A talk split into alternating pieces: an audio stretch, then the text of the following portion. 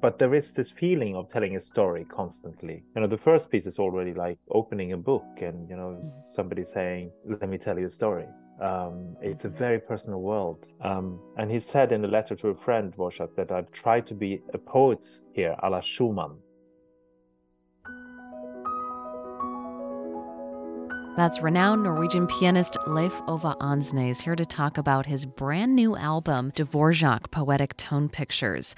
Of course, we know him as a champion of Edvard Grieg's music and Beethoven, but he's uncovering some lesser known and in some cases some unheard music, piano music by Antonin Dvorak. I'm Melissa Green. Welcome to another episode of Heart of the Arts.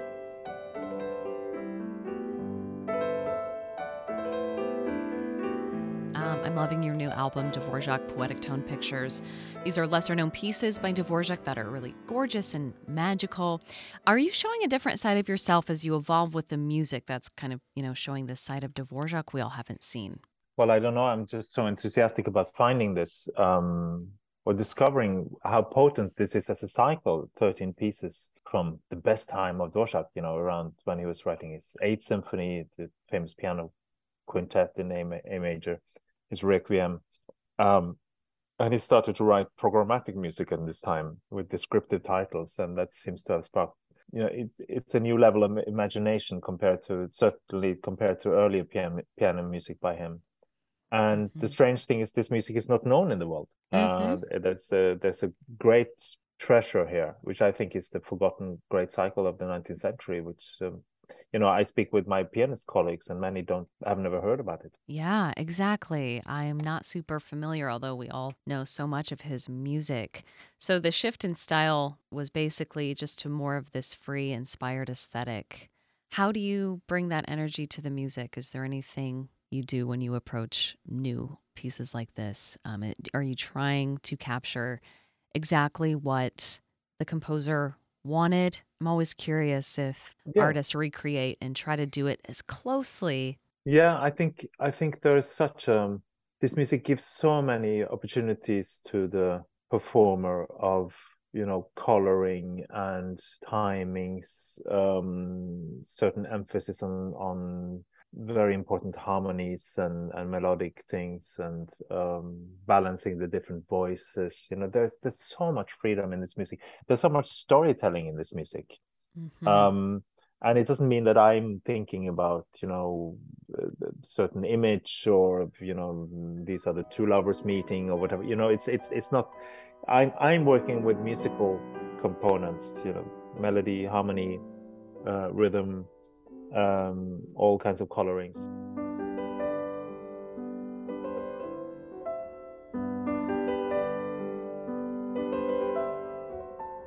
there is this feeling of telling a story constantly. You know, the first piece is already like opening a book and, you know, somebody saying, let me tell you a story. Um, it's a very personal world. Um, and he said in a letter to a friend, Dvorak, that I've tried to be a poet here, a la Schumann. Though they don't sound like Schumann, he says. Um, and and that's very clear. Uh, it has this sort of very personal world that, that you, we also find in Schumann's piano pieces. And it's very attractive. You know, one wants to be there. Yes, yes. And I was curious, since when I think of Dvorak, I think of symphonies, string quartets, his cello concerto as a pianist. How do you describe this kind of shift in style before these pieces and then playing these pieces? Your, what is your personal description of Dvorak?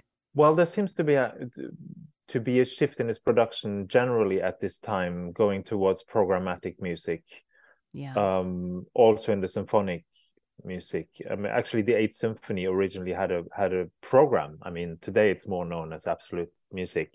Uh, but he was writing more and more symphonic poems for orchestra and, and, and things like that. But what is special about Dvorak? I mean, I, for me, he has such a talent of taking something extremely simple and making it into a jewel. A, a significant piece for me in this cycle is, is this piece called Serenade, the ninth piece, which begins the first minute. This is the simplest song you, you'll ever hear. Um,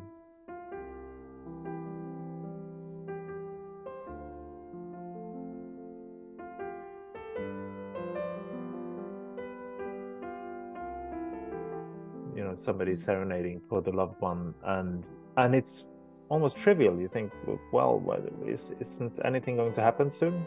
You know, something more exciting. And then suddenly it's like he opens up a new world with with just very subtle harmonies, and and and it becomes suddenly much more tender and passionate, and and and we are in completely different landscape, but still with the same melody, still with the same melodic material. And it has a middle section, which is a slow Siciliano, a kind of very slow dance, which turns into kind of prayer-like uh, music, but still so passionate. And and I absolutely love love that. And I love how we went from that triviality to this place, you know? Yes. Um, and, and that is a very particular talent that he has, I think.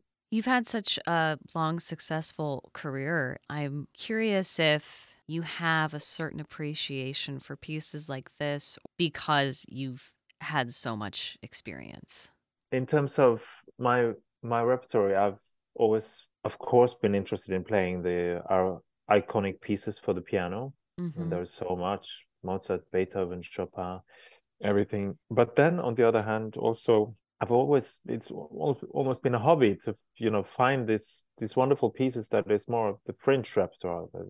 Mm-hmm. And and there is so much for the piano because, you know, you, as in this case, you can find a very beloved composer like Dvorak with pieces that are not known, wonderful pieces. Um, I think this is quite unique. I mean, you, you won't find, I guess, so many uh, composers that are this well-known that will have treasures like this, but But yeah. there are also uh, masters that are less known that has wonderful pieces for the piano. And so I'm, I'm always searching for things. Um, mm-hmm. And it feels like it has almost an added value of when you can present something for, for audiences which, which they might not know before, not even colleagues, and which is wonderful music. Yeah, that leads me to my um, next question. I know you're starting off on a big tour, so congrats on that. And what are you looking forward to bringing to audiences this round? Has your output changed over the past few years with the setbacks and political turmoil? A lot of, um, you know, really big artists that have come out with these really great albums just kind of feel like I'm not holding anything back. And it also, for a lot of artists and performers, have, has kind of taken off a layer for them that they didn't maybe mm. know was there. Interesting. Yeah. I mean, of, of course, this period has changed things for us. Um, I mean, for me, I'm thinking that I'm always so grateful now for the opportunity of, you know, whenever I am in a in a in a hall in a great acoustic room with a wonderfully prepared instrument and in front of people and being able to share this wonderful world, this these wonderful pieces and composers with with others, because that wasn't possible or, or mm-hmm. not not very much during these couple of years. So whenever yeah. I had a chance to do it, you know, for a small audience, um, I became very very emotional and touched by it,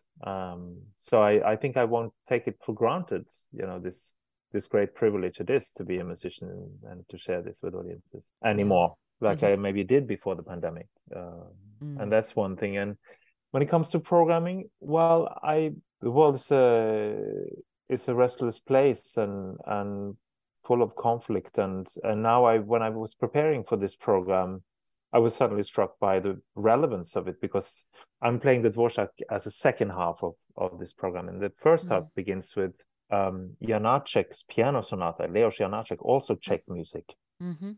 This piece has in its title uh, a date, first of October nineteen oh five, when Janáček b- became aware of a worker being killed in a demonstration in Brno, um, and um, this made such an impact on him that he wrote he wrote this piece, where the first movement is, is called Foreboding, and the second movement is is Death, and it's mm. a very anxious and tragic, beautiful piece, uh, but of course also scarily relevant these days. Um, I mean, we find people being again killed at demonstrations, whether it's in, in, in Russia or in Tehran. And um, and so I, when I was studying this piece, I was thinking about this, and I thought, how can I actually compose something around this piece that make it more of, yeah, to open up a space for reflection from our time?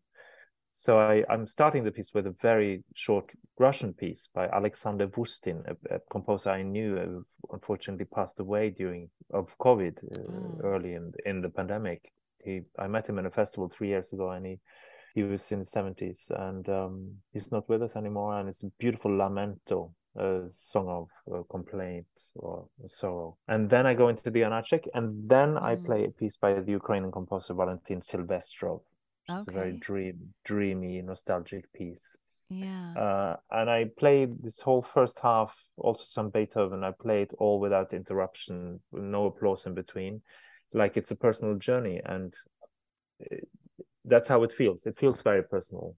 Um, mm. And I think, um, and a lot of people have come to me and said how they appreciate that and how it opens up for thinking and feeling and empathy for, for the people who are suffering in our times and all this.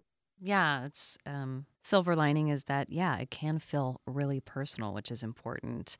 And it just kind of, my last question is, it's kind of interesting how classical music can always find a way to be relevant. Do you th- feel that, that that's true?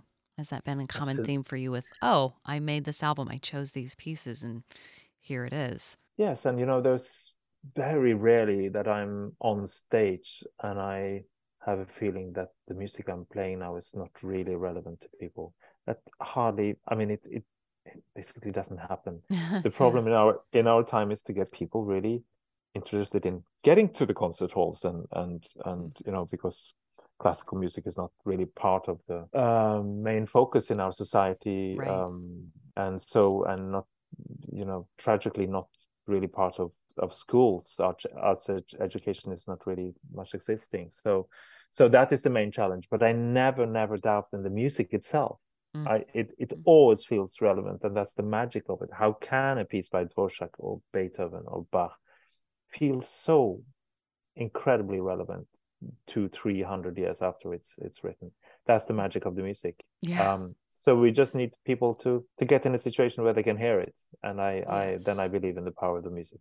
Absolutely.